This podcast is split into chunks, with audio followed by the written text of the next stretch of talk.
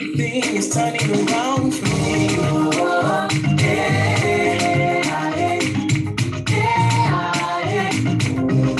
This is my testimony. My testimony.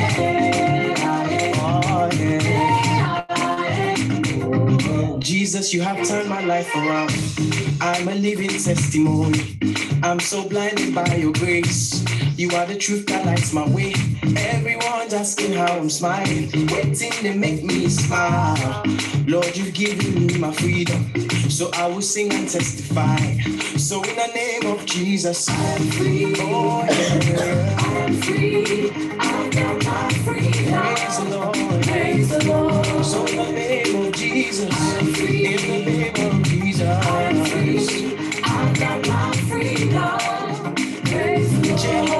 Have broken every chain and you gave me a new name. With the way you changed my story, I just really can't explain. So when they ask me how I made it, I'll just point and say it's you. Cause I'm standing here today, cause I've been delivered by the truth. Also in the name of Jesus, I'm free. Oh. I'm free.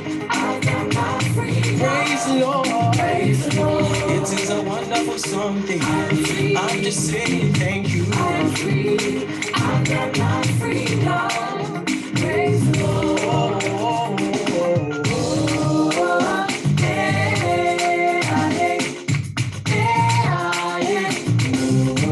oh. We are free, so we say.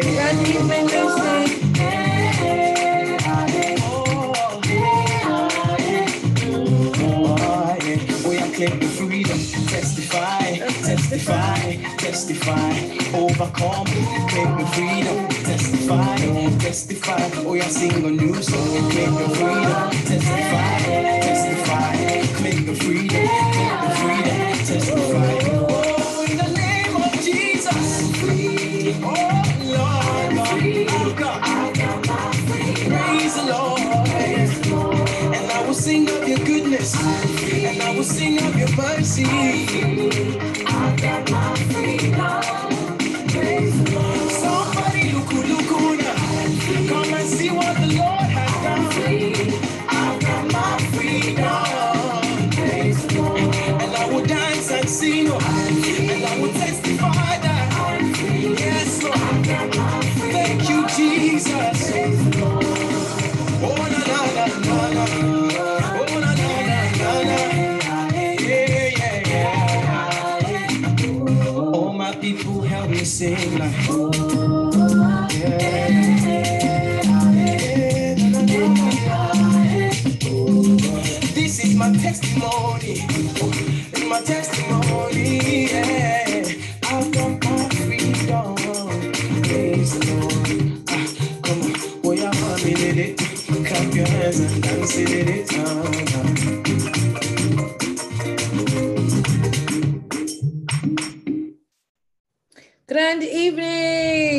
Okay. You can't actually talk because you're down there. You're not on the stage.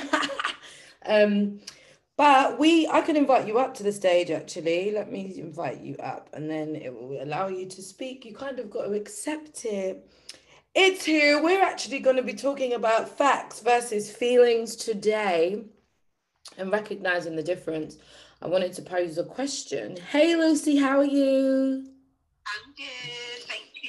Oh, it's us two in the room, but we're gonna be talking anyways. How's life? How's things?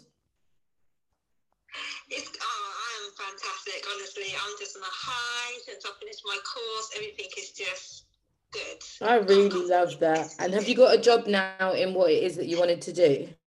I sure do.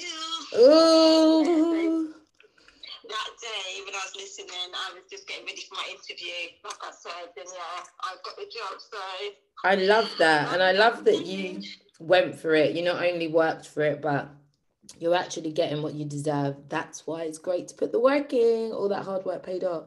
yes, definitely. I love that. So this we're actually going to be talking about facts versus feelings. I anticipated that it would be a quick room and people will probably join us. But one thing I was wanted to ask the room is would you say that you are currently faithing it through life or a facting it through life? Mm. so I would currently say I am a. Is it a fact in it? Did you say? Yeah, fact in it or faith in it. Fact in it. Faith, faith in it. I'm faith in it through life. Yeah. And At t- the moment, differences for you between fact in it and faith in it. So faith, I would say, is like being God led or spirit led. So you're praying, believing, you know, in God and that things are going to work out for you, trusting in Him. And back in it, I would say, like, it's just hoping and wishing. thing. Ah. Oh, that's very interesting. because people who are not necessarily religious or spiritual they find it hard to have faith because technically having faith is evidence and stuff that's not seen. Whereas the fact in it is facts. Do you see what i mean? So it's like it could be a fact that if i i don't know go to work um, and i have a degree it's likely that i'll get a job that supports that degree Whereas a faith based person would say, No, I know I'm qualified and I'm going to get the job without the degree, without the evidence, without the facts. Right. But it's interesting because even the way that you used it for yourself, it was saying that, you know, you stand in a belief that's greater than yourself. Um, yet it works out for you. Do you see what I mean? And you believe that that is possible. You believe that allowing that essence into your life is allowing things to work for you. Most definitely. I think doing this course helped me to be faith led because I definitely used to be, you know, fact led because I was like, oh, you know, well, if I don't pass this assignment, I'm not gonna, you know, that, that was it. That was the end for me. I was like, I'm never gonna do it. But when you just put your faith and your trust and your belief in God and, and in yourself as well, you know, it, that's how I feel like I got through this course. Otherwise, if I was just based on facts, oh, I love that. Yeah. I love that so much because that's another thing. Sometimes the reason why I actually wanted to do this room is because I find that people find it hard to live in faith because they're so used to living in the facts, right? They're so used to going, my bank balance won't allow me to do that. My education won't allow me to do that. You know, um, my family commitment or the best one, time. And these are kind of things that are facts. You've got a certain amount of time in the day, you've got a certain amount of qualifications, you know, you have got commitments. But when you actually step out of that and you start creating something different, you actually are able to live something different. But I think that people think it goes the opposite way, where you've got to actually um stand like you've got to wait until it's built before you can stand in the belief Mm, yeah. Yeah, no. For me, I think this year has definitely been hopeless. I love that. So how did you get to that place of really trying to be of and I don't even like the word trying, but allowing yourself, should I say, to be faith led? What's different about this year compared to any other year, for example? So I just had to let go of certain things. You know, let go of the idea that I was never gonna, I'm not good enough, or you know, I was never gonna make it. I just had to like, no, you know, Lucy, you're doing this course for a reason. Like, you know, this is something that you've always wanted to do. You've prayed about it, and you're doing it. So I just kind of let go of those things and I love that. And that's what's so amazing because in the last couple of weeks, we've been looking at influence in Elevate. And under influence, we've really been talking about what are we under the influence of? And when God first gave me the word, because he just gives me a word. And when he first gave me the word influence, I was like, ah, well, what's you want to make me do with that? Like, what? I was thinking he was going to give me words like faith and love and purpose and, you know, these stuff. And when influence was chucked in the mix, I was like, what is that? But it has been so enlightening to see what we are actually under the influence of. And so when you say that this year has been different for you because you had to let go, that's mm-hmm. exactly what I've come to the realization of in influence is if we're not willing to let go of stuff, we're always under the influence of them. Yeah, exactly. And naturally, that can be our limiting beliefs. Do you see what I mean? That could be because you think you're not good enough. That could be because you haven't got enough time. That could be because no one else that you know has done it before. So you don't even believe it's possible. And all of these stuff is external things influencing our belief. Yeah. Well, that's so true. That really is so true. And it's crazy because if you don't know, you don't know. Like, do you get what I mean? You don't, you're just living. You're just, you're just existing. You're just doing what you think you can with the facts that you have. Yet it's not necessarily true. So, grand evening, everybody. Just to reset the room, we got Lucy in here today, and today we're feeling we're feeling about that's amazing. We're talking about um, facts versus feelings, and I asked a question to Lucy, and I asked her if she was living a, I asked her if she was facting it or faithing it. And Lucy said, What did you say, Lucy? Lucy said she's faithing it. And I asked her what was the difference. And what did you say the difference for you between faithing it and facting it was? So for me, faith in it is being spirit led or, you know, believing in yourself or in God. Um, knowing that, you know, everything is kind of worked out, destined out. Faith, fact it is like wishing and hoping that you're going to get the results or, you know, that, that's the difference for me. And I loved it because with Lucy's difference, I was like, it's really funny because, in my opinion, people would reverse that. So the facts are what people actually live based on the reality, the past, the the things which they know to be true. That would be facting it. Whereas faith in it is believing in the unseen. And there's not necessarily anything to support it apart from your belief system that it's possible and that it's true. And the irony is, we're pretty much saying the same thing, but almost in reverse, because when many people live a fact based lives, they need solid evidence. They need solid evidence to make things happen. When people need a faith, lead a faith based life, they're believing in things that are not that are not seen. And so when I really started to break this down, um, we were just chopping up on what that looks like in terms of influence. And the thing is, why many people find it hard to move into faith is because they have lived in logic for their whole life. And logic is really funny because logic means that there's facts.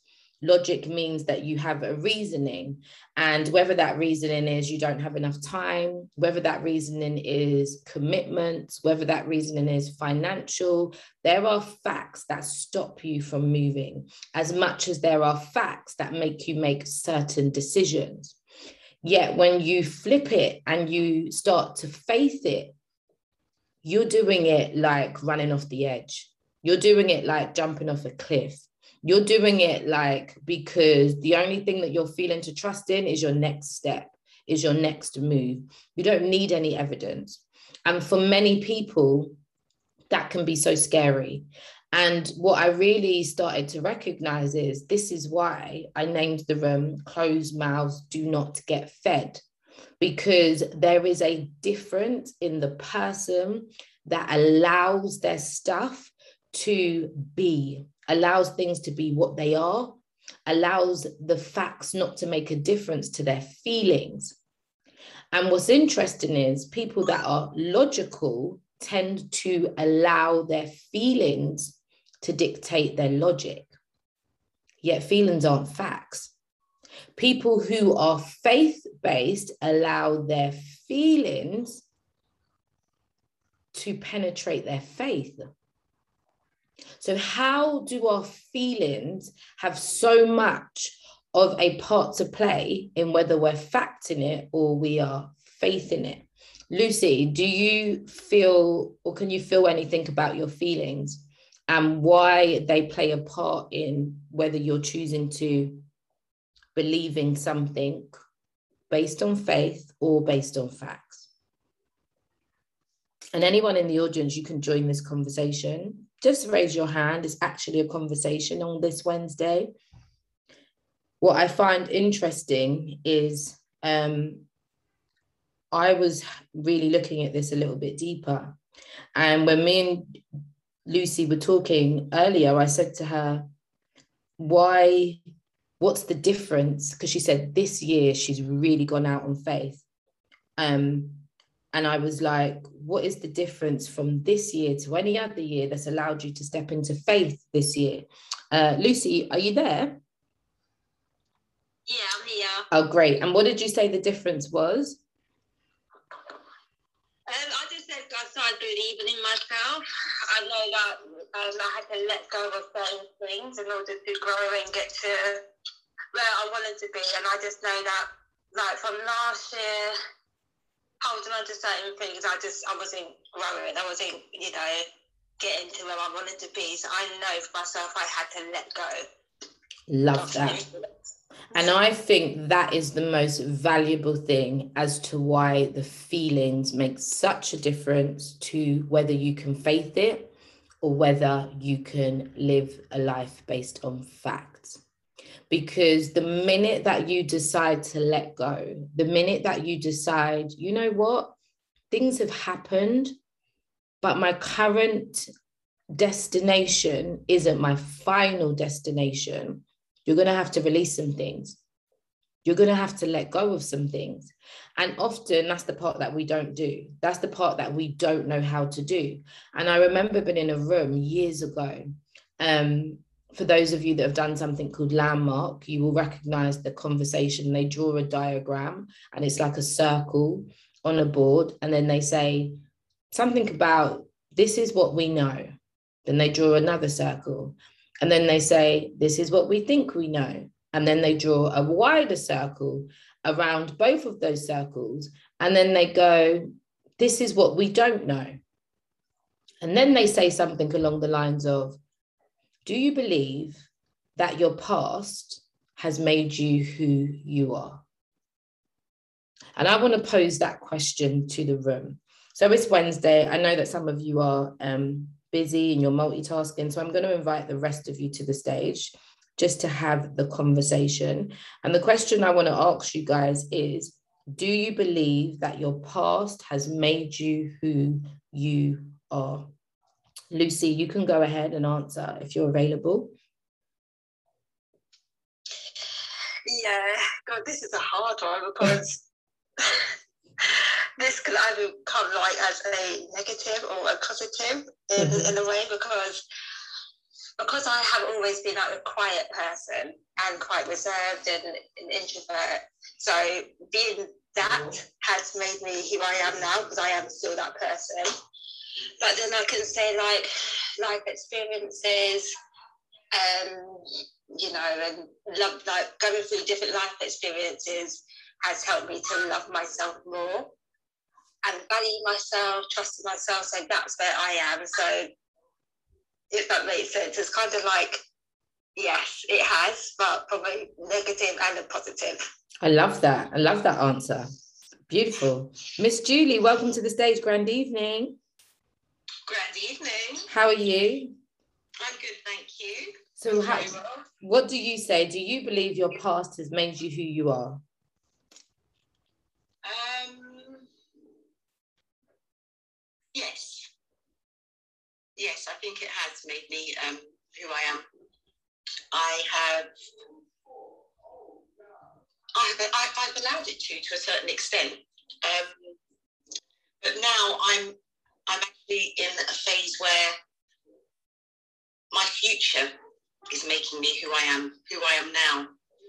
Now that I am, now, now that I'm elevating, now that I'm finding myself, that that section of me, that part of me is now dropping off.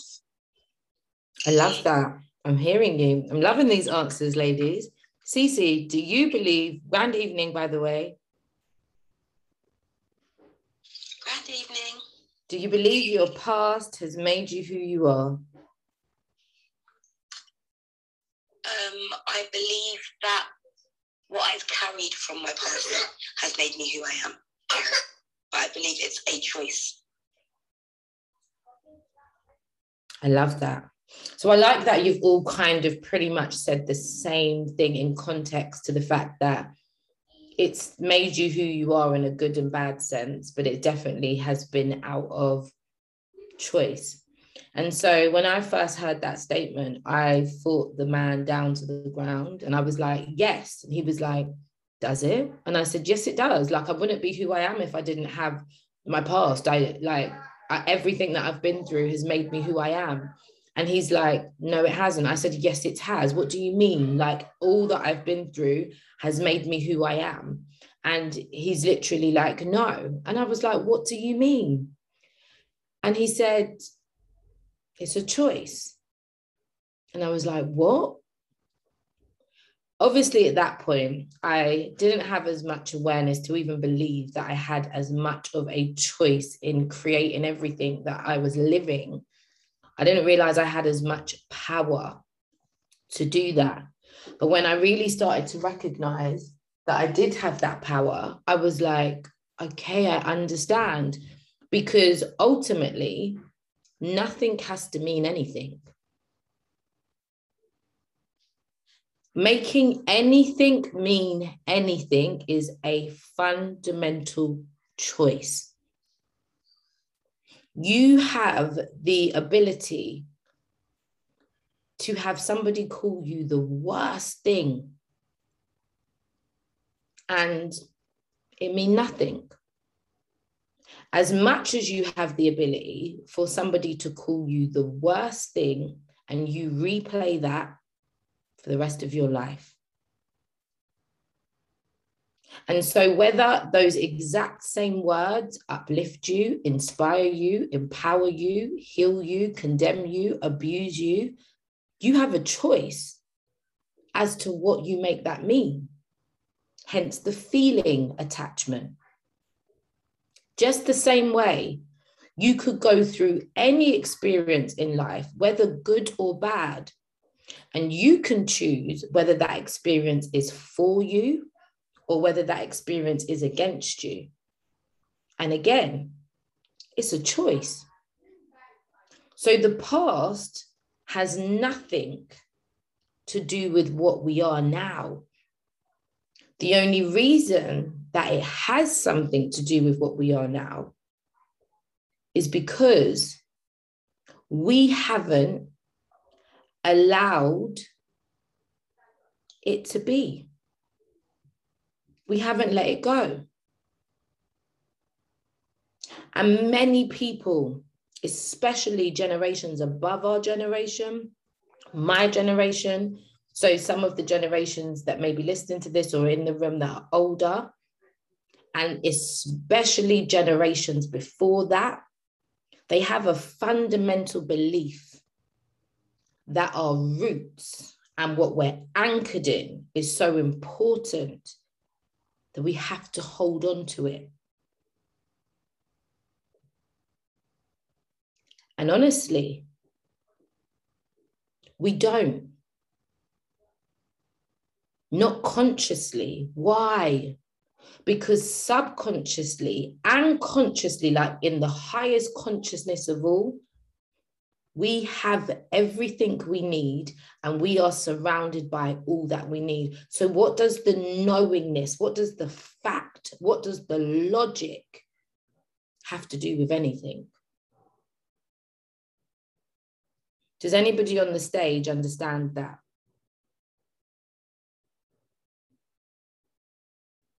Oh, you're well. Go on, Lucy. I was a bit lost, sorry. I was I was trying to understand certain parts of it, but I just got a little bit. So for instance, do you know how we would go? Um, we might go, it's really important to have to believe in something. So many of us may have been raised been raised religious, for instance, um, whether that's Christianity, Islam, um, Judaism, whatever. There's a certain foundation that we've had planted in us. And that's come down through generations. And the reason why that has come down is because people will say it's important to know where you come from. It's important to know what you believe in. It's important to have a foundation to believe in something bigger. And so, without questioning that idea, many of us believe it. And so, when we go on to have our children or our families, we will automatically put in the same beliefs, just as much as we might go, in certain families, family is so important. Family is like everything. So you will see the family that's the uncle, the aunt, the sister, the grand, the brother, all everybody's a close knit family. Where in other families, the only family that counts is mum, dad, and children. And if you grow up in a family where it's basically focused on mum, dad, and children, it's likely that when your children grow up and leave the home, they have the same foundation mum, dad, children, mum, dad, children. So over time, families break off and go their own way because that's the belief that the family has. Whereas if you grow up in another family where the bigger the family is, it's important to speak to your gran, your auntie, your uncle, your cousins, your sisters, your brothers. That's naturally passed down. Normally, people don't question those types of beliefs because it's just you're just around it it's just generational it's just passed down however if you naturally consciously have everything that you need all of the time you don't have to have the same belief that your parents had whether that's religious whether that's about family whether that's about anything else and normally, when our feelings are attached to things, and the reason why we can't completely step out on faith with anything is because we've got these feelings that are anchored in us, like this is right and that is wrong. And those right and wrong becomes feelings. And when those feelings then show up in instances, we're never able to go, oh, you know what? That doesn't actually matter because it's so embedded in us to believe that is right and that is wrong. Do you understand what I'm saying? So if you're the kind of you was raised in it, they said to you, Lucy, Lucy, you never speak back to an adult, which is a standard belief for many families. You don't ever speak back to an adult. You might grow up and be the kind of person that not only teaches that to your children, but still to this day, you may never speak up to an adult, even if they hurt you, even if you feel disrespected, even if you feel that something is out of line, because it's a belief that's been taught to you and you've made it mean something over such a long period of time that now you believe it. Do you get what I mean? Yeah, yeah, yeah, I definitely understand that. Um, and it is true. And I do find that in my family with religion, you know, it's especially for my mum. Um, so yeah, I I do understand what you're saying, and it's um it can be really hard sometimes because as you were saying, like you know, you might want to I don't know have a different faith than what your grandparents had or your mum had, or you know, but then when you do, you're kind of seen as the bad one or the one that the outcast, the, the black outcast. sheep, the one that stepped outside of the family. exactly. But um, yeah, and it's also because we don't it's again it's because we make things mean so much we we make facts be the deciding factor for everything whereas you might be the one person in your family that needs to experience a different level of your religion, a different level of spirituality, a different level of culture, so that you can bring something back to the family that they didn't understand before. But if we have these attachments and these feelings of right and wrong, up and down, we're not actually living a faith based life because we were so attached to things. We're still under the influence of so many different things. And gradually, we're having to sift off these layers that naturally we wouldn't have had if people who raised us, people who were around us, people who supported us lived more in faith than they did in feelings and facts. And that's why I've named the room Closed Mouths Do Not Get Fed, because you have to reach a place where you do really let go.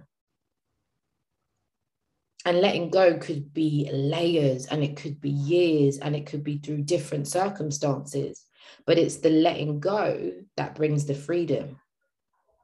It's the letting go that brings the faith because when you've no longer got no evidence to stand on, now you can really build trust because you're asking with a knowingness that it's going to come true, yet no evidence. You're believing that things are possible, yet no evidence. You're seeing things that not necessarily manifested yet, but you're seeing them like they're here, no evidence.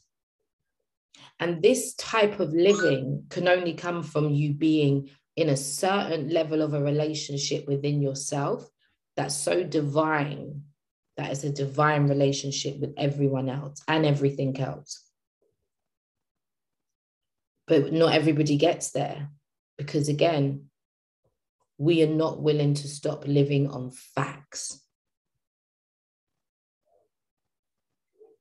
We use facts to support so much things that we do. And the feelings that are sometimes attached to the facts can have a negative effect. Whereas the feelings that can be attached to faith, oh my God, do you know what those feelings can do? That momentum. And they're two different levels. And as I was looking at this deeper to give you guys like some ideas and concepts in the room, I started to recognize that realistically, it's your left side of your brain versus your right side of your brain. The left side of the brain has the logic, is linear, is based on facts, and an analyzing things. The right hand side of your brain is based on creativity, imagination, holistic, arts, and feelings. And it's really funny that although you may sometimes bounce between the two, because many people might just touch their feelings in the right hand side of the brain, but do they step into their creativity? Do they step into their imagination? Do they step into using art? Or how much of us just stay on the left hand side of our brain where there's logic and we, it's very functional, it's very doing, it's very factual based.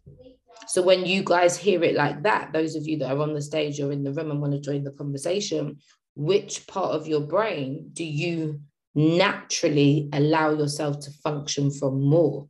Because that alone will tell you whether you are faithing it or facting it. Miss Julie, what side of your brain have you been dancing with the most? How did I know you were going to ask me that question? I. I knew you would. Um, I have spent the majority of my life using my left side of my brain. When I was younger, I must admit it was my right side. I was very creative. I loved drawing. I loved making things, um, writing poems, singing, dancing, all the things to do with arts and crafty. Um, and the, then I don't know when it happened, but the left side took over. I think coming into teenage years and adulthood and having to look after myself, my left side kicked in, and that's the, the left side has been dominant for the majority of my life. Thinking, facts, doing, get this done, get that done. Literally, it's like a, a robot, really, when I think about it now. When I look back now,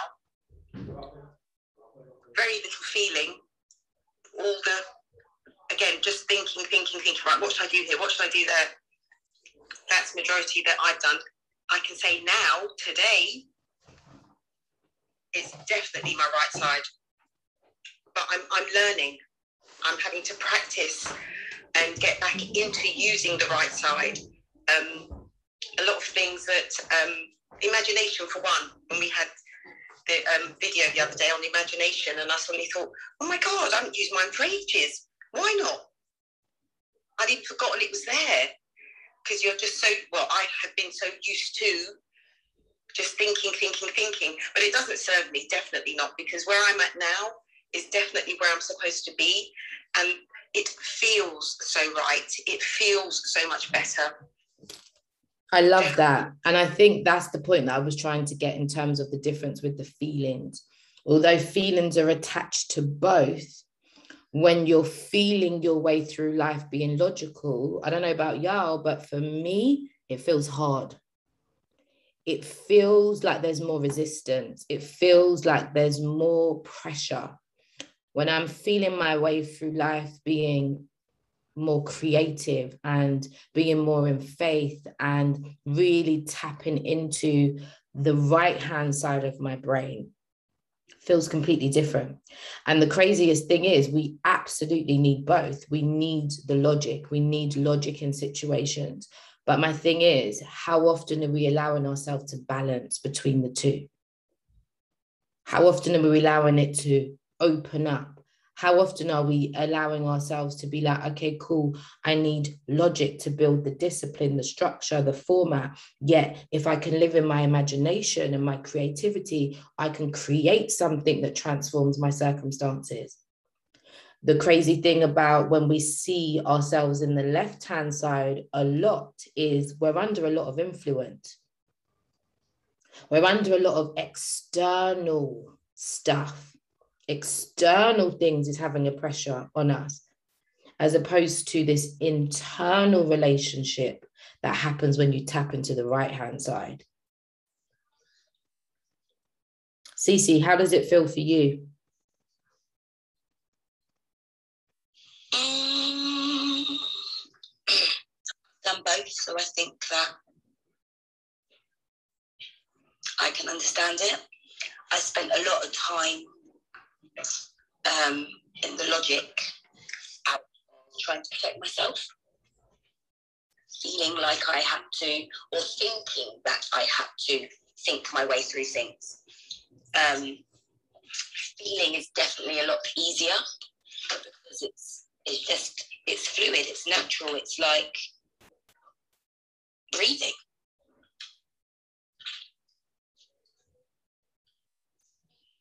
I love that. Are you finished?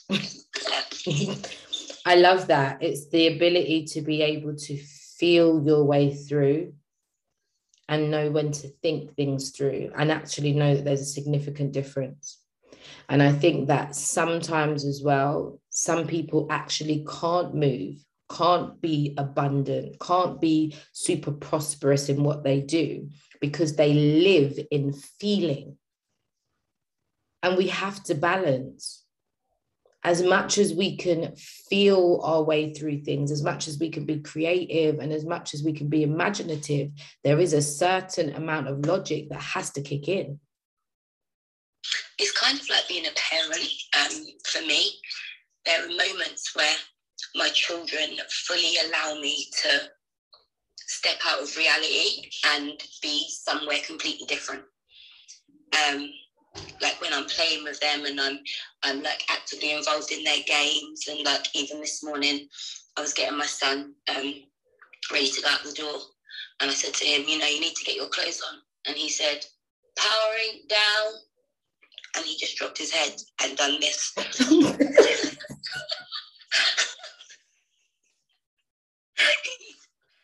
done this whole power down so that he didn't have to get ready. And I was like, hmm. you know what? It was a fun game. It was a fun game to play, and it allowed us to have fun while getting ready in the mornings. Even though my logical self says we've got time to be out the door, we, you know, like we've got deadlines to meet, we need to move, but we made it fun. He powered back up and dressed himself with his robotic arms and legs, and it was hilarious. But it, it like there is a time to use your imagination and there are ways in which you can use your imagination and ways in which you can be creative um, and that being a perfect example we have to get ready for school regardless but if i can make it fun if we can play a game if we can kind of race against the clock to do it you add that bit of fun you add that bit of excitement you add that bit of creativity but you're still logically doing what you've got to do. You know, you're thinking your way through because structurally I've got to be at school at a certain time, I've got to move at a certain time. But feeling it it's great that my children get to go to school and have had fun in the mornings. They're not weighed down. Their inner voice is saying, Yes, I'm excited, I'm ready for the day. So, both. I love that. And I also think that sometimes as an adult, we lose that. We lose the creativity of just having a creative day. And I think it's because if we don't associate it to anything, you know, like if we don't associate it to common arts, dance, drama, singing, yada, yada, yada, we kind of forget that we can be creative. We can be creative in the way that we create our day. We can be creative in the way that we get things done. We can be creative in the way that we work towards our dream or or build that house. You know, it doesn't have to be so facts, facts like I don't have enough, so it's not going to happen. I don't have the time, so it's not going to happen. Okay, you don't have the the the time, so how do you make the time? You don't have the funds, how do you create the funds? You don't have the visions, how do you get around people that can help you build your vision? You don't have the stamina, so how do you build your stamina? It's about that kind of dance. It's about recognizing that when the element of faith kicks in, it says, I don't have it. I don't have anything that supports it, but what I've got is a belief a belief that's so strong that I can create and manifest anything. And in order to do those things, I'm going to have to work with both. That's the rhythm. That's the algorithm. That's the vibe of this conversation. That's understanding why, when you start to open your mouth, when you start to open your perspective, when you start to open your ears to really hear what you've been under the influence of, now you understand where you are, why you are there and why you are where you are. Because without the awareness, many of us are waking up every single day and living in our past. Because we're not being prepared to create anything new. We're not prepared to imagine something different. We're not prepared to step out. We're just doing the same things. And all that's changing is the date on the calendar. And then we're wondering why we don't feel full and why we don't feel fulfilled. Because we're living in too much of one thing and not stepping into the other side of our brain. Facts are not feelings, but if you learn to use your feelings, oh God, it's amazing. Miss Bev, grand evening. Thank you for joining us on the stage. Grand evening. How are we? We are great. How are you? Yeah, I'm good, thank you. I'm sorry. Um, when you were do- doing the explanation about the brain and everything, I was my work phone was blowing up, so I have not got a clue what that's about. um, but I think I heard the first part, which you were saying, were you influenced? Did you say what? Were you an influence? Were you influenced by what happened in your childhood? Yeah, I was saying, were you more influenced by, well, it was actually linked to more the left hand side of your brain or the right hand side of your brain. And I'll just tell you again the left hand side of your brain is where it's more logical, it's where you analyze things, it's very linear and factual based. The right hand side of your brain is your creativity, it's your imagination, it's your holistic part, it's the arts, and it's the feelings. If you would say for the majority of your life, what side were you influenced by? What would it be? Oh, that's interesting. Yeah, so as a child, definitely in my imagination, it was safe there. It was so safe there. And as an adult, um, the left side, because I had to make strategic moves in order to make sure that I didn't end up in the right side, if that makes sense. So whatever it was I was fearful of, I then had to overly think in order to, not that it made any difference, by the way, but in order to protect myself, I had to overthink in order to make sure that I didn't have to end up in my imagination on the right side of my brain. And that's so crazy because as you guys are talking, I'm like, so when we really break it down, guys, right, naturally, we grow in this right hand side of our brain. We grow in in arts of learning. Like we learn to play. A child loves to play you know? We we watch children. Their imagination is like whoo they're so creative in the way that they if you see a child learning to crawl you know some do that belly crawl some do the one leg drag. Other people do a run walk. Like we're just so creative in the way that we do everything so at what point are we heavily influenced by our left hand side when does the logic and the facts and all of that actually kick in? When the pain kicks in. Ooh, explain. What do you mean? I feel like it kicks in when the protective barriers kick in. When life starts happening to us rather than us being in the place of um, things being experiences. So if we think about children, I don't think any child really looks at life and thinks it's happening to them. I think they have this brush your shoulders off, get up and go again um, kind of attitude that we lose through life experience. When things start happening and we shift our focus, um, and in shifting our focus, I believe it's a protection it's a barrier that we put up. I've got to protect my heart because this has happened. I've got to protect my mind because that's happened. Because this ha- because my dad left, I've got to act like this. Because my mum done this, I've got to become that. Um, it's when we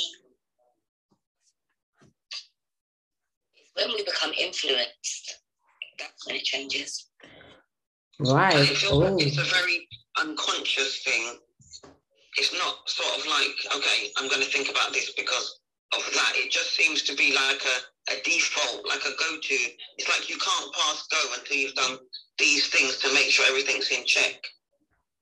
It's it, for me. I'm, I'm understanding now as I've just read that over in my head. When we accept influence in our life, because actually, if you think about children, you can say to a child, "Eat this," and if they don't want it, they're not eating it. You can say to a child, "Go to bed." If they don't want to sleep, they're not going to sleep. You can you can try to influence a child to a certain point, and they are taking in what's around them, but they are affected by what they see and believe they can achieve. Oh, that person is telling me to sit down, but I don't want to sit down, so I'm going to keep pushing this, or don't press that button, they're going to keep pressing it. When we accept influence, and I do think a lot of that's a subconscious decision, that's when it shifts. And it's so interesting that you both say that because I'm thinking of a hot oven. A child has no natural awareness that the oven is hot, neither the iron. And they're just looking at a world around them and they're inquisitive. They are just figuring stuff out. And it takes the parent to step in and say, that's hot. Therefore, influence what that child believes. And so after that, you learn logic. And the logic says to you, don't touch that because it's hot. So when we overstand this conversation, for all of you in the room or on the stage, are you now actually becoming more aware of wow, how and where things have seriously influenced your pureness? Do you know, that's a really interesting thing because you talk about the iron. I remember when my son Farron was about, I don't know, three and a half years old, and, you know, don't touch that, it's hot, don't touch that, blah, blah, blah. And he had this thing about the iron. And I kept telling him, do not touch the iron because it will burn you. So I don't know what happened. I don't know what entered his head. I don't know what process he went through. But that boy burned himself on the iron to the point that he had an iron print. You know, with all the little, you got that triangle shape, and then you got all the little steam Yes. He had it on his leg. And you know that boy didn't scream. It's only when I saw his leg, I said, boy, what happened to your leg? And he, at that point, had made a decision that he was not going to tell me because I'd already warned him not to touch it.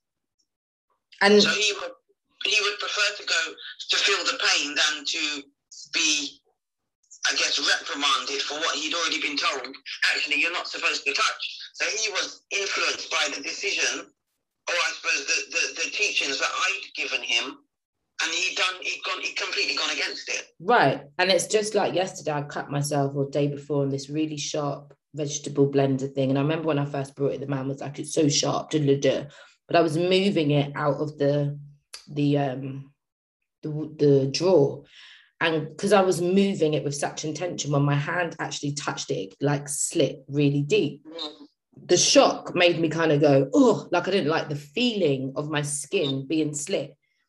But I didn't feel real squeamish until I saw the blood. It was the blood that made me go, oh my God. And then when I looked inside and I saw how deep it is, now do you understand? The story's happening in my head. Oh, oh my God, I've slipped. But the actual feeling at the time wasn't that intense.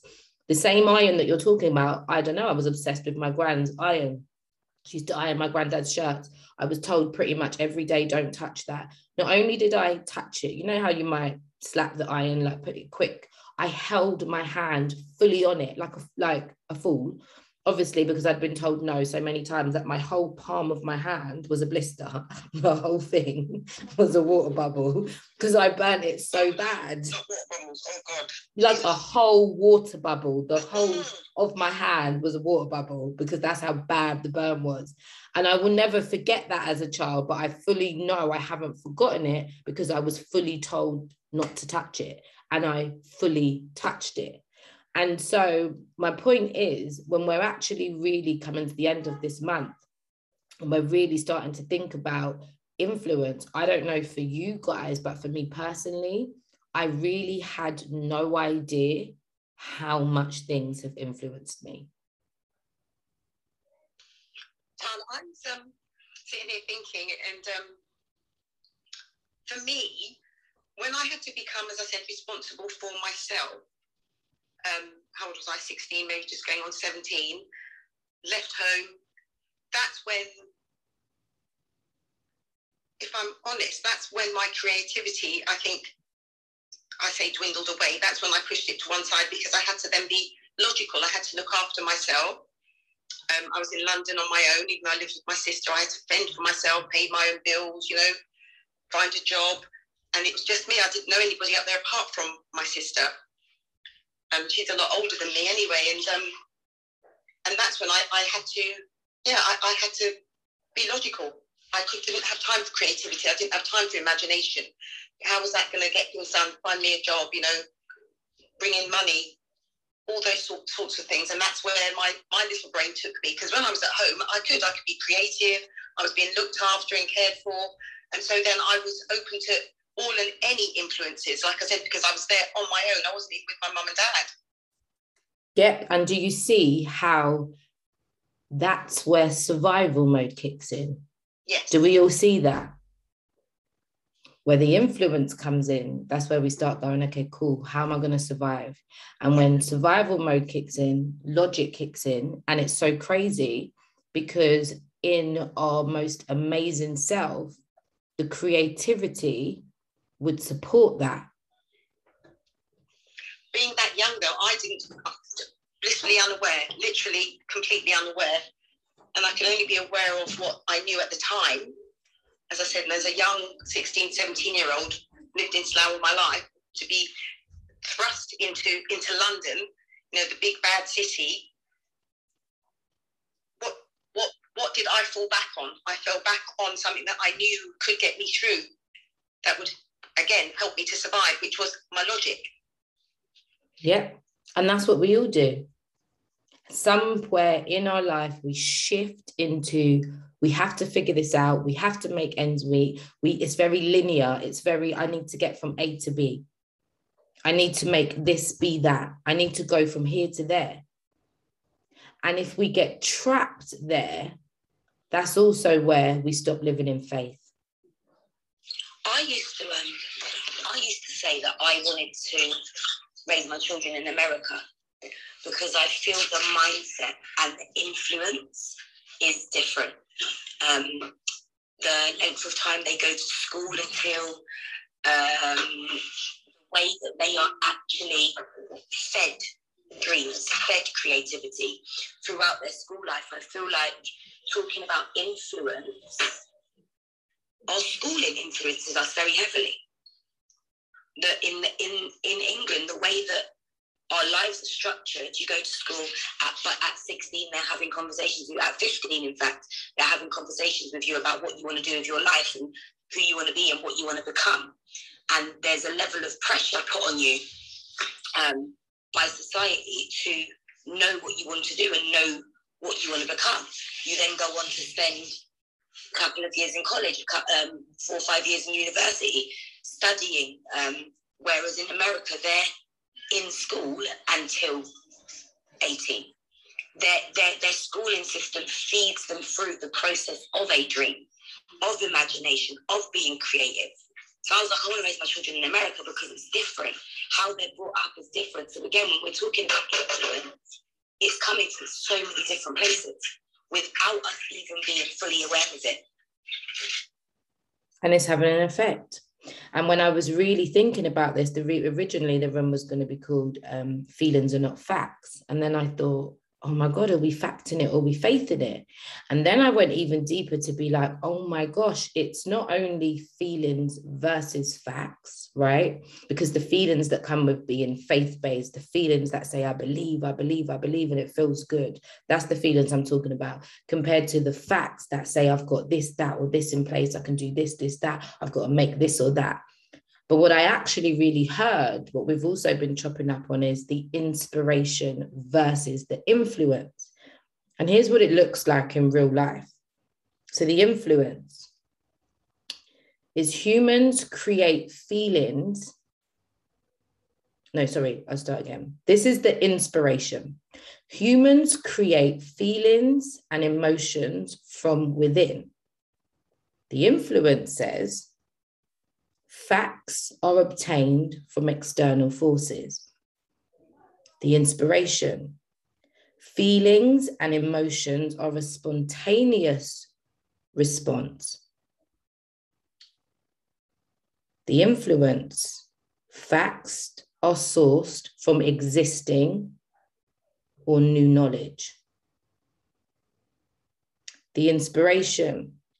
Feelings and emotions can change according to perceptions. The influence, facts can be distorted if obtained from an unreliable source. The inspiration, feelings and emotions are produced quickly with little effort. The influence, facts take time to be found and relayed in order to support information. The inspiration. Feelings require little thought before they are expressed. The influence. Facts should be adapted to suit the audience. What does that make you guys understand or feel or obtain?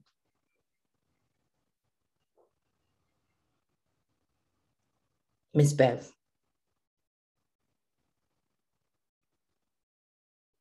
Cece? Julie? Um, all of them didn't feel nice. No. I didn't feel nice. Which one did it feel good? It doesn't feel nice. Mm. It doesn't feel good, does it, Julie? No, it does not. It does not.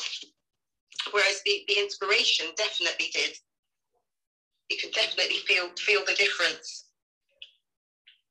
And that's what's so crazy. We don't allow ourselves to feel. And when we do, we shut it down because it's not logical. But why would we shut it down when it feels better? Do you, do you see what I mean? So if inspiration feels better than influence, why are we shutting down the inspiration? Yeah.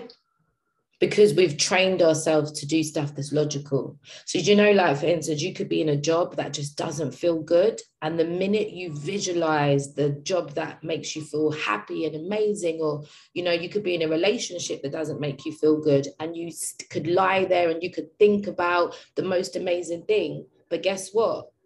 One of them is going to come at a risk. that has nothing to support that is going to work out. And that's why we don't go. But you know what? For me, sorry, um, I didn't answer earlier. For me, influence feels like it's happening all the time, whether I'm aware of it or not. But inspiration feels like it happens on purpose. There you go. I like that. I like that. Mm. And that's why the month of influence has been so profound to me because you're not always conscious of what you're actually under the influence of. I make a conscious effort. If, if somebody says something and I think, ooh, that sounds interesting, they get my attention and I think, well, I think I like a bit of that. And then I might say, I'm going to do it, or I'm going to listen to it, or I'm going to watch it, or I'm going to read it, or, you know, what they've done has told, let me know that it's possible, or. Right, but that happens quickly when you're mm-hmm. inspired. Do you understand? But the dangerous thing about influences COVID was a prime example. There was conversations at first. People weren't paying attention. It wasn't happening in England. China had some mad whatever. It wasn't affecting us. By the time it got fed down to England, because of the conversations, because of how much it was pumped, because of it was everywhere.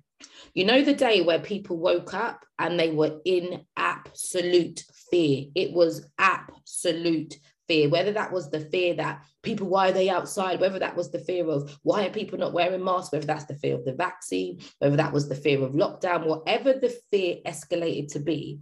Do you know what the craziest thing was? People didn't know how long it took them to get there.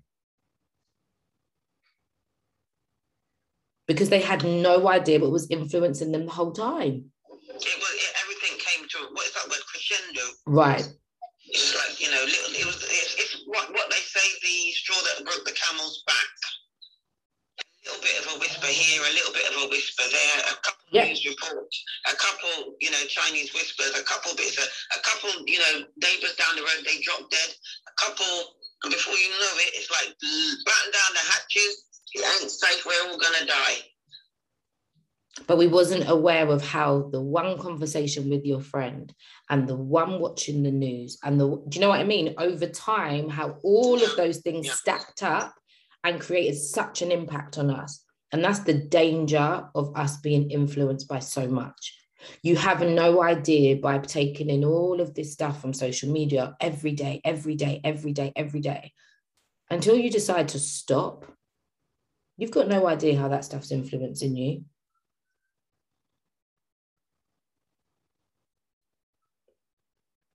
And this is why.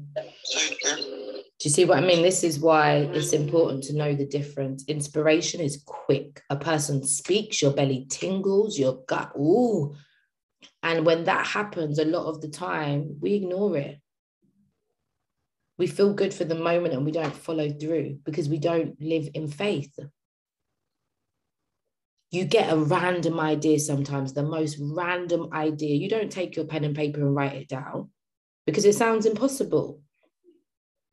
But yet, there are people that take that random idea, write it down, and in a year, two years, three years, five years, it's manifested because they believed it.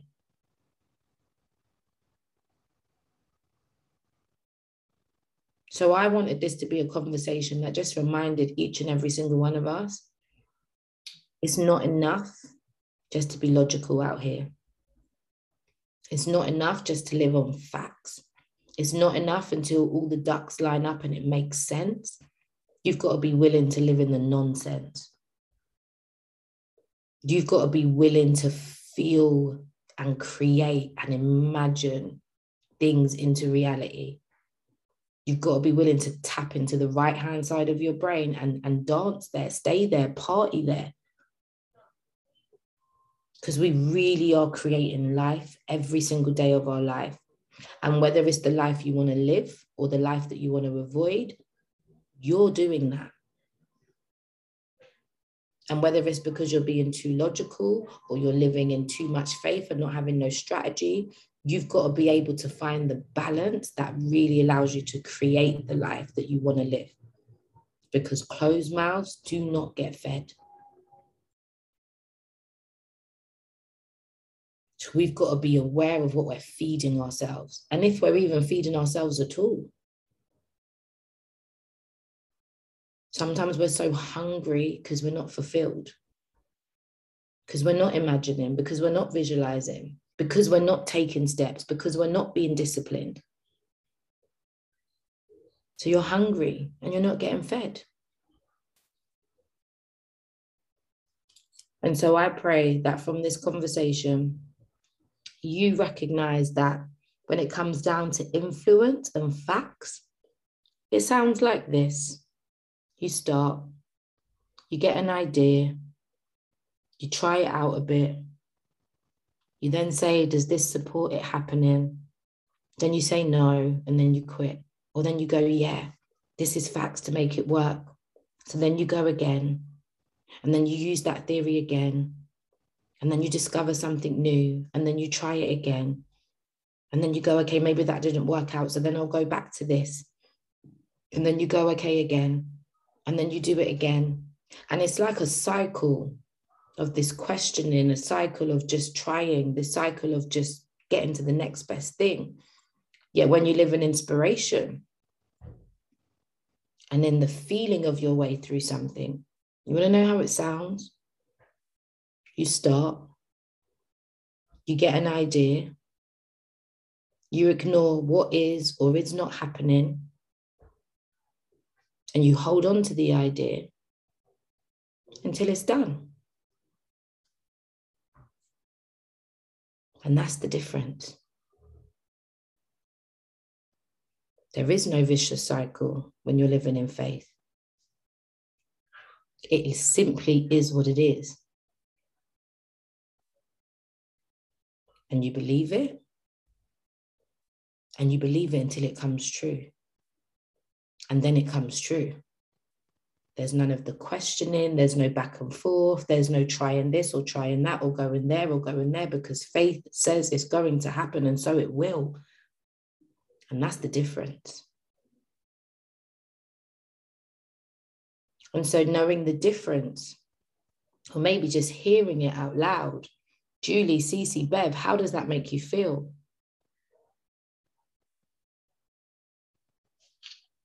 Yeah. Knowing the difference and hearing the difference. I, but you know what? I actually already knew the difference because I'm living it now.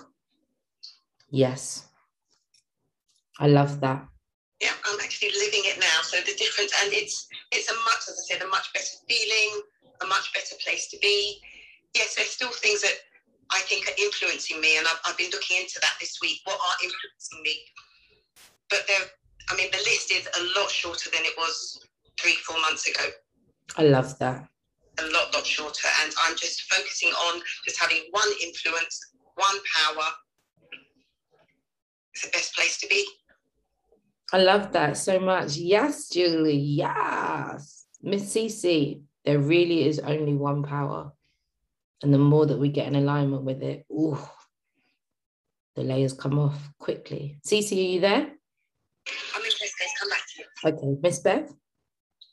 Yeah, um, I'd probably say pretty much what Julie said. I'm super, super, super aware now of my influences and also how I react in relation to my influences. And this is obviously uh, more so for the last couple of weeks that we've been, you know, looking into it. Um, but I realize now that I, I can choose how I respond to a lot of things. And, you know, that my my thoughts are powerful in manifesting certain things. So, I mean, I, I feel I feel a lot more powerful knowing that I'm more aware of what's going on. And, you know, more so being a uh, not a bystander in life, but an actual participant. Do you know what I mean? Things aren't just happening to me. Yeah. You know what I mean? We And had that room. happening by accident. I'm, you know, there's lots going on, but sometimes you think, well, how did I get here? How did this happen?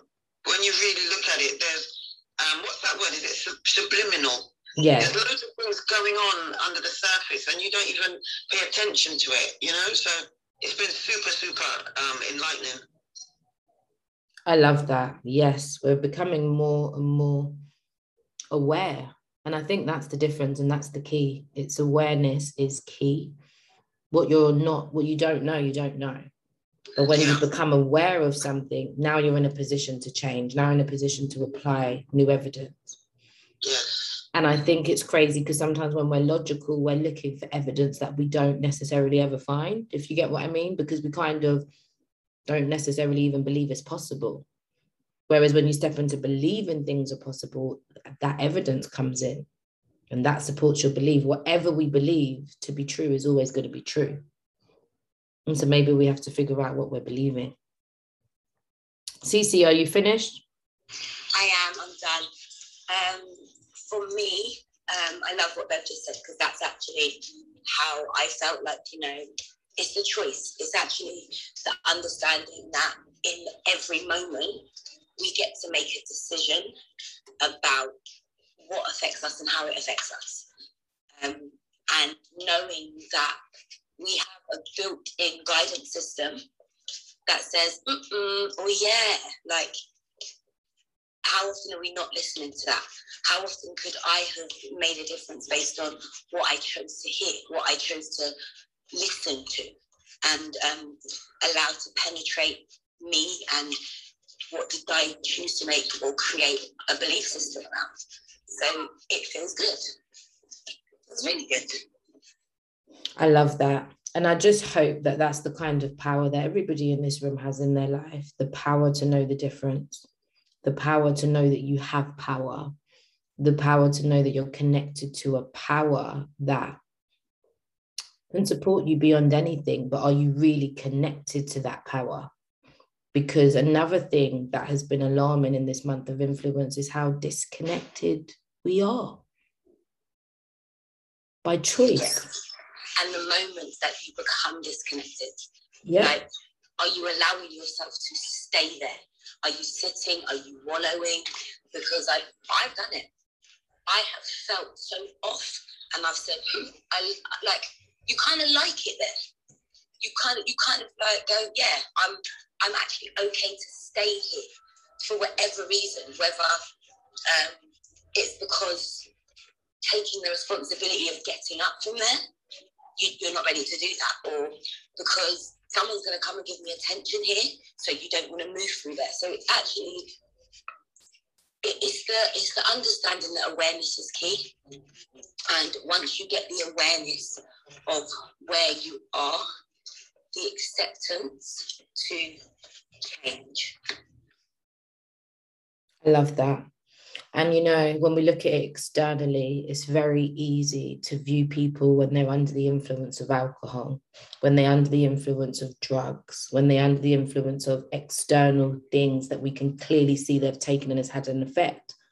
But what we're not so good at humans in understanding is when we're under the influence of trauma, when we're under the influence of past stories on replay, when we're under the influence of doubt, when we're under the influence of fear, when we're under the influence of these things and how it's influencing our life, how it's impacting our life, we don't always have the eyes to see those things. And it's crazy how long we'll stay there because we don't know nothing better. If you've been under the influence of fear, you don't even know when you open your mouth how much fear comes out.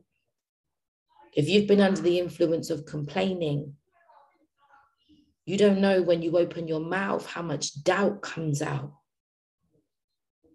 And again, it's your it's your caption of closed mouths don't get fed.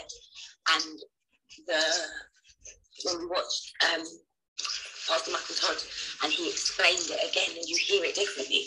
You hear that it's not just what you take in, but what you put out. So actually understanding that even within us, we have the power to inspire and influence. And do we choose to do that? And how are we doing that? Because we've got to understand when we're living a fear based life, when we're living in doubt, when we're living in worry, when we're living in pain, pain that we just won't really address, like we won't get into, we're teaching our children to do the same. We're influencing everybody around us when we walk into the room with that energy. That's what we're responsible for. And as much as we think I'm just being quiet, I'm just in my corner, or I'm just at home, I'm not communicating with anybody, disconnection, disconnection on any form is a true reflection that you are under the influence of something that doesn't serve you. Because naturally, we are here to connect. And so, those walls of protection that people put up, and it comes out as disconnect. Many people love to live in isolation. And I'm not talking about hibernation. Hibernation and isolation, two very different things. people that put themselves into like solitary confinement, dangerous place to be. The enemy of your mind, the devil, yo, that doubt in evil, vicious, internal liar. That gets you when you're in those dark places, loud. So when I say stay connected, it's not just a plug, it's a real way of being. Stay connected because who you're connected to and what you're connected to, that's where you'll meet the spirit. That's where you'll meet it. Closed mouths don't get fed, guys. Stay connected, stay in your power, become more and more aware of what influences you because it's important. Anyone got any final words? Anybody in the audience? Anybody on the stage? Anybody at all? It's been a very powerful month. Um, in all of the rooms, for me, it has, there's just some things that have really hit um, and understanding what I was under the influence of and finding ways to spin that and turn that on its head and create something. You know, actually create something amazing from those places has been beautiful. So just thank you for all of the content, all of the um, insight and information, because this has been one of my favorite months in Clubhouse. I love that. You're very welcome. It most definitely has been one of my favorite months too. And um, just because God just gives me a word, guys, and then we do it in Elevate. And because we're doing Elevate, we just bring it to this stage and we just chop up different angles and aspects of that word, just trying to make sense of it, trying to understand within it. And I never, ever, ever, ever, ever, ever thought that it would be this powerful. Influence has been mind blowing, like honestly. Um, and we've had it from morning from 5 a.m. to all the content that we've put in today in Elevate. It's been a day, but you've had to think. I'm a very spirit led person, but today I've allowed the network to think because it too is important. Sandra says it's been a heavy session today and it's rendered her speechless. It gets like that sometimes, girl. It gets like that. Julie, Miss Bev, any final words? Um, not much really. It's just that you know, without with with all of the outside influences and all the other mess, I've just got to be mindful of the influence I have on my damn self. And you know what? I Amen, girl. Amen. In, you know my thoughts and my own feelings, and you know, as we said in um, said in five a.m. this morning, you know, so shall he speak it, so shall it be. So um, yeah, I'm just very mindful, you know. And as I said, I'm I'm choosing to a lot of the time, more so now than before, to be very mindful of what I'm thinking. And if I do have, you know, a negative thought, or if I wake up a bit heavy, I do have a choice. I do have a choice to change that, and you know, influence myself in a positive way. It doesn't mean it solves anything, but at the end of the day, sometimes when you get up in the morning and you think, oh, crap, I don't feel like going to work, you still got to go to work. So you're going to go to work happy or you're going to go to work miserable. It's, it's a lot lighter when you choose to go to work happy. Just makes there you go. enjoyable. And what I love about what you said there is, even when we're talking about us influencing us, I think for me, I've really had to sit with myself this month and say, no, but is that really me? Do you know what I mean? Because there's just some stuff that's been in us so long, we don't even know that if it's us. Real talk, true, true, true. Authenticity. Yeah, we don't know if it's us. Miss Julie, any final words? Well, final words. Um, just to say that yeah, this month has been another. Mind you, they've, they've all been the same for me, to be honest, because they're all so new. Um, I just finding more and more cloaks to take off, and I'm thinking, really, there's another one. I'm going to be like you said, this for the rest of my life, isn't it? Really? Um, yeah. So um, I've actually been doing this evening. I've been trying to finish off my relationship circle or my circle of faith. Oh, Exactly. So I've been um, grappling with that one because again, it's it's influence, isn't it? It's your family, your friends, music, TV, work. It's it's everything in your life, and like you said, it's it's for me trying to discern what is influencing me. Is there anything influencing me? What is it? Why is it? Is it serving me? Is it not serving me? So it's um it's been a lot. and these things take time. They do. I was saying to Claudine, I've been doing relationship circles for years. I think I started them in maybe 2016, 2015, around there. And it would be so interesting for me to pull them all out because I'm telling you, people that were on there in 2015, mm-mm, them not there. The people, can't. people that were on them in the beginning of 2020 are not on them. And even more interesting, there was spots on the circles at times in my life I couldn't fill.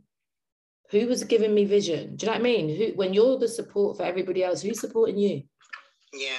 I might have been surrounded by a bag of people that I could drop in the category that yes, they love me, but who could I get care from?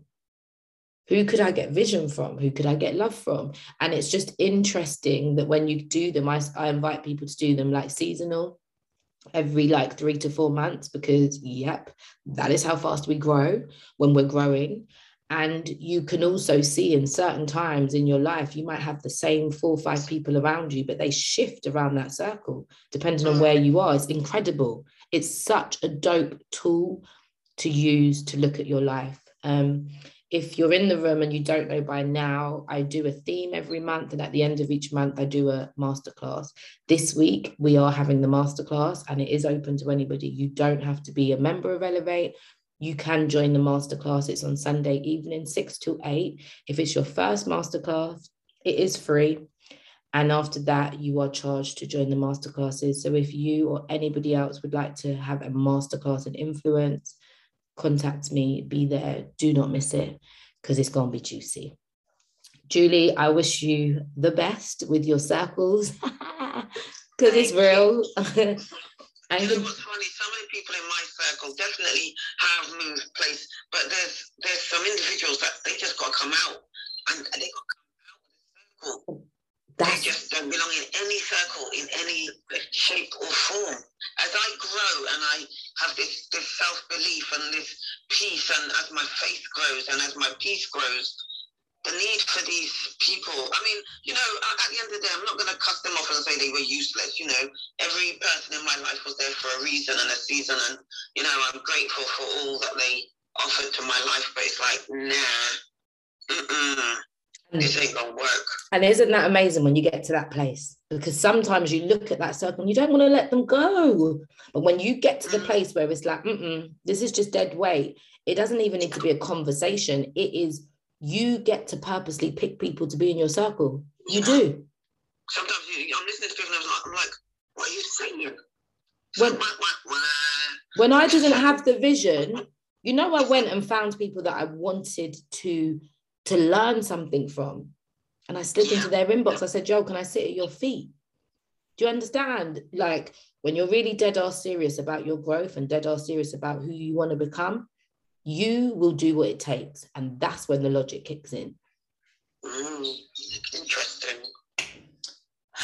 it's been a great conversation, guys. Um, yes, please do message me. I will respond to anybody that has that wants the details for Sunday, and I will make sure you get the link to get in that room. Be great, guys, and have an incredible evening. And guess what? We're back in the morning, and tomorrow is the last bit of information that I will be giving out on influence, and then we'll get ready for Get Bodied Friday. and it will be a wrap. But for, if you've enjoyed the room so far, thank you for being here. Thank you for bringing in people. Don't forget to invite people to the rooms, share the podcast that is not up to date, um, but it will get there.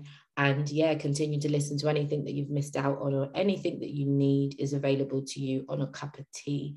And if you just want to send us an email to let us know how you are shaking the room, then please email us at shaketheroom underscore ch at mail.com. We would love to hear from you guys and continue to document your journey. Because believe me, if you're in here and you're listening, you're growing, whether you know it or not. Be great, guys. Have a beautiful evening. Take care. Thank you. You're welcome. Thank you. Thank you. Bye, guys. Bye. Salvation is you. I've got a firm foundation in you, Lord. You hold me